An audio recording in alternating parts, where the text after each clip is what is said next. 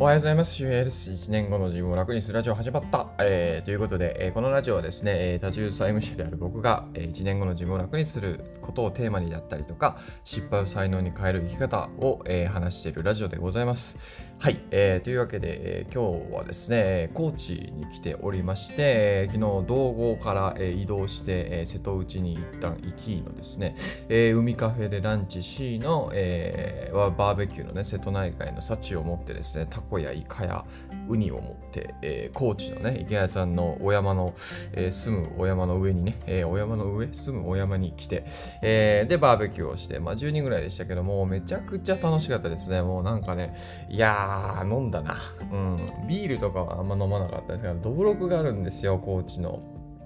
いつもそれ池谷さんね、飲む時に持ってきてくれるんですけど、それがうまいんですよね。いや、どぶろくがもうドロッとね、でも甘酒のお酒バージョンみたいな感じなのかなあれは。もしかしたらよくわからないですけど、いや、ほんと美味しいんですよ。なんかね、なんか別に悪酔いするようなお酒でもない。まあ日本酒のような感じなんですけどね。もう濃い濃い濃い日本酒ですごくね、でもうなんだろう、僕はクリーミーだなってすごく、えー、思うんですけど、まあそれを飲みのですね、えー、イノシシを食べのとかね、もう本当にもう食が豊かなね、えー、回でございました。いや、楽しかったですね。はい。で、えっ、と、そうして今日はですね、あの、モンベルのなんかね、アウトドアビレッジというね、高知に最近できためちゃくちゃ超人気施設があって、コテージがめちゃくちゃ綺麗なんですよ。もう今もコテージで撮ってるんですけど、いや、ほんと静かでね、もうよく寝たし、もうなんかもう綺麗だし、し、えー、なんか虫もね、全然、まあちょっとハエ、ハエが飛んでたぐらいかな。もう全然気にならない。まあ僕も虫慣れしてるからね、いや、いいですね。ここは GoTo キャンペーンのにもなるらしいので、ぜひ皆さんもね、えー、高知来てもらったらいいんじゃないかなというよくわからない高知の宣伝を入れながらですね、えー、ボイシーを更新したいと思いますけども、あのー、今日の話は何かというとですね、まあめんどくさくなかったら仕事じゃないというね、なんかあの、幻冬舎の、えっ、ー、と、なんかサイバーエージェントの社長がね、なんか似たような本を書いてましたけど、憂鬱じゃなかったたら仕事じゃないみたいなね。で、あのね、このめんどくさいってね、すごいことだなと思うわけですよ。で、宮崎駿さんですね、あのジブリの。もうなんか映画作りのなんかドキュメンタリーとかで、なんかね、ああ、もうこれめんどくさい。ああ、ほんとめんどくさいよねとか言いながら、ずっとめんどくさい言いながら書いてるんですよ。なんかその映像すごく僕があの脳裏に焼き付いてですね、あの、なんかこう、仕事はね、めんどくさがっちゃダメと。うん。あの楽しくやらないといけない。ね、100%楽しんで感謝しながらやらないといけないみたいなよくわからない神話がありますけども、あのね、僕なんかね、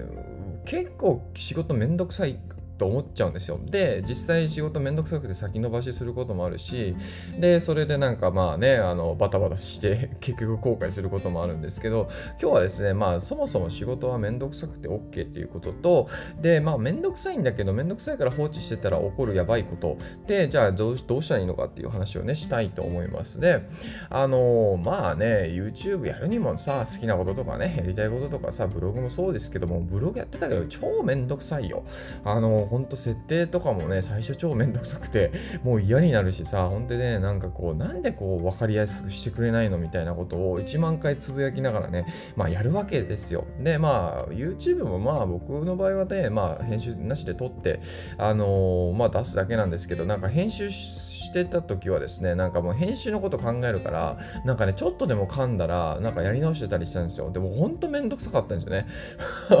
ほんとこれめんどくさい。いや、すごいなって思いました。だから噛まずにジェジャンプカットとかジェットカットとか言いますけどバーバーバーって言ってる人はねすごいまあ多分リテイクもしてるだろうし、まあ、してなくてもねなんかいやほんとすごい技術だなと思ったりするわけですよ。だから、まあ、皆さんもですねなんか、ま、日頃の仕事とか、まあ、副業とかねわかんないけどあのやるべきことやりたいことは全てね大体めんどくさいことでね成り立ってますからあのまずねなんかねめんどくさいと思っちゃダメみたいなねなんかよくわからないねなんかルールを撤廃してですねまあめんどくさいと思いながらめんどくさいからこそちょっと頑張るがみたいな。で、これさ、めんどくさいことやるから勝ちになるんだよね。だってさ、誰でも進んでやるようなことをさ、ね、誰でも進んで簡単でできる、なんか超やってて気持ちいいことだけがさ、仕事じゃないよね。だからカヌーでさ、川下りとかするときも、あのまあレンタルしたら簡単ですけど、あれ持っていくとかね、で持って帰るとかさ、キャンプもそうだけど、もうさ、スノーピークのさ、テント、あの、なんかミドルクラスぐらい、あれ持ってってさ、帰った時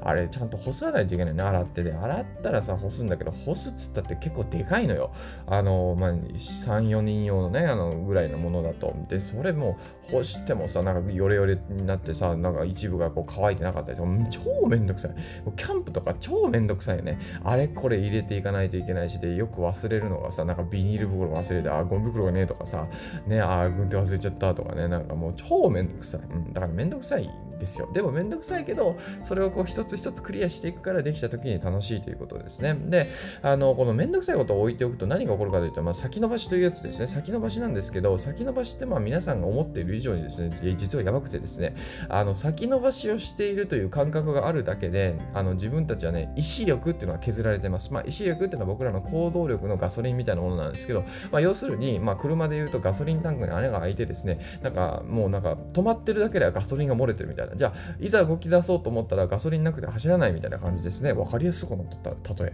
た例えで噛むっていうね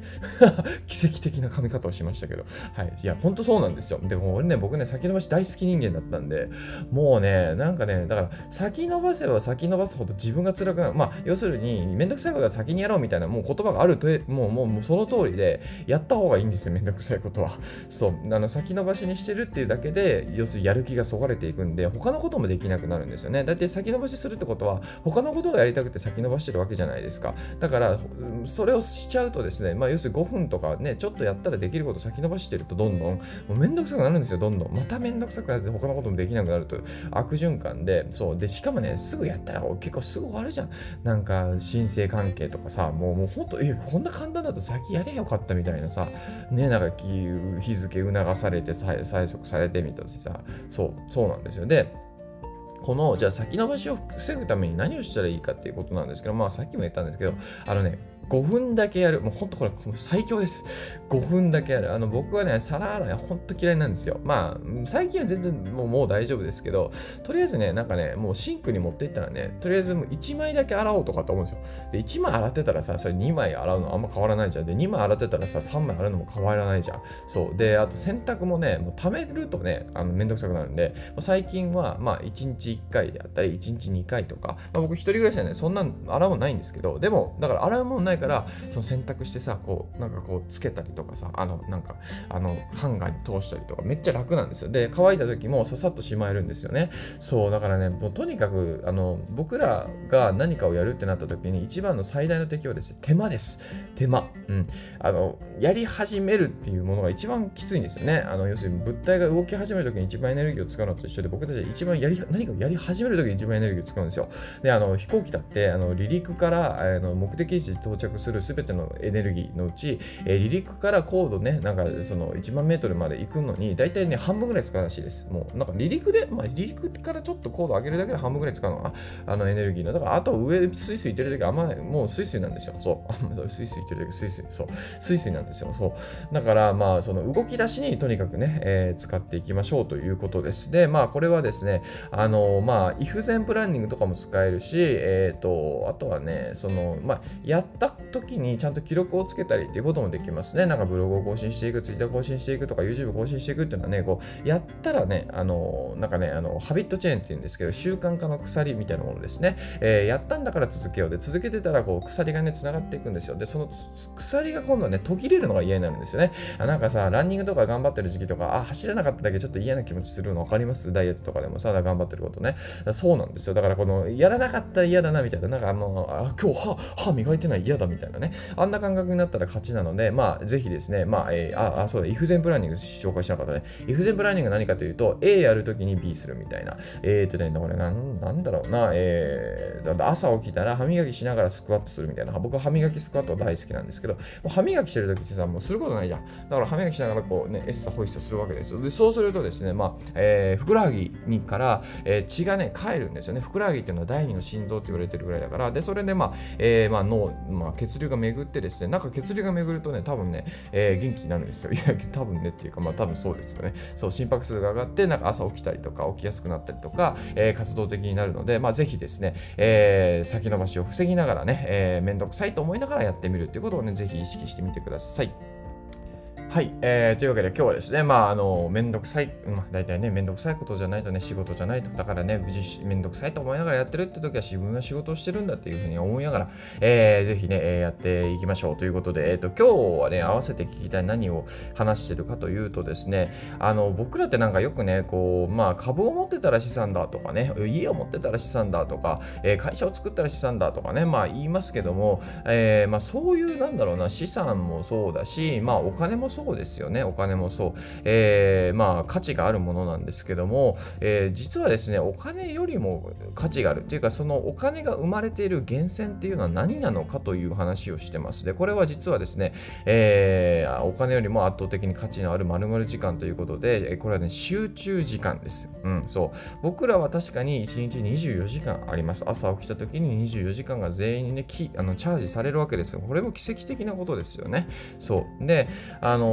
その24時間があるんだけども、まあもちろんのんびりすることはいい、リラックスすることはいい、まあ、睡眠時間もいります、ご飯食べる時もね、時間も必要なんだけども、えー、お金とか価値を生み出すような時間っていうのは、えーと、ちゃんと区分けされていてですね、それ何かというと集中時間です。自分が集中してる時間ですね、まさにこの僕はラジオをこれ撮ってるっていうのはまさに集中してます。うん、これでね、ラジオ撮りながら、ああ、なんかめんどくせえなとか思いながらさ、あの、ああ、なんか、なんか今日どうしようかなとか言いながら喋ってたらさ、なんかもう、まあおかしいな話、まあ雑談雑談っていうかもう全く内容がなくなるわけなんですよね、うん、だから、えーとまあ、僕らってねやっぱこうスマホとかね、えー、こう普及したりとかしてやっぱ常にねこう情報の、えー、こうシャワーを浴びててであちゃこちゃあちゃこちゃ注意が散漫するんですよ。で僕らってこう注意が一回切れるとですねまた集中に戻るのに結構またタイムラグがあったりしたりとか、えー、するんですよね。で、えー、集中に関してはですね大体遺伝子で半分ぐらい決まるらしいです集中力がどれぐらいあるかでも、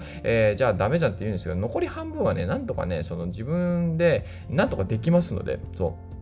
まあ、そんな話も合わせてですね、まあ、あの、話してますので、集中しないといけないと思いながらもですね、でもその集中って、じゃあ何につながってるのってことなんですよ。そう。もう本当、集中こそがですね、本当もう、こう、価値だったり、自分の自己成長になってますから、この集中時間がすごく僕らはね、えー、ハッキングされやすい。そう。あの、まあ、銀行に資産があったとしたらさ、集中、集中バンクみたいな、そう、集中バンク。うん、ちょっとよくわかんないね。えー、まあ、集中力が例えば1億円だとするじゃないですか、僕らのね。ね、在庫、集中力の在庫が。それがね、どんどんどんどんいろんなスマホとか、ネットフリックスとか YouTube とか、あなんかわかんないけど、